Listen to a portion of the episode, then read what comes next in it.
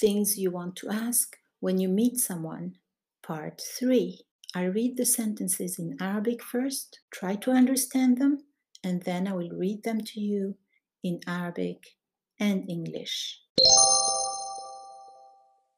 واحد هل تحب عملك؟ اثنان ما مدى قربك من موقع عملك؟ ثلاثة كم يوما في الأسبوع تذهب إلى العمل؟ أربعة هل تعمل في مجال دراستك؟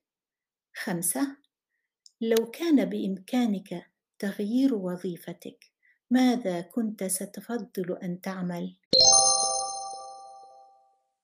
Okay, I'll read them in Arabic and English now. واحد هل تحب عملك؟ Do you like your job? اثنان ما مدى قربك من موقع عملك؟ How close to your job site are you? ثلاثة كم يوما في الأسبوع تذهب إلى العمل؟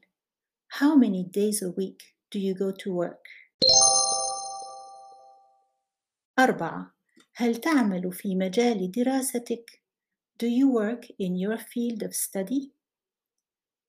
خمسة لو كان بإمكانك تغيير وظيفتك ماذا كنت ستفضل أن تعمل؟ Subscribe to the podcast and learn something new every day. Check out my books on Amazon. Check out my YouTube channel and my books on Amazon.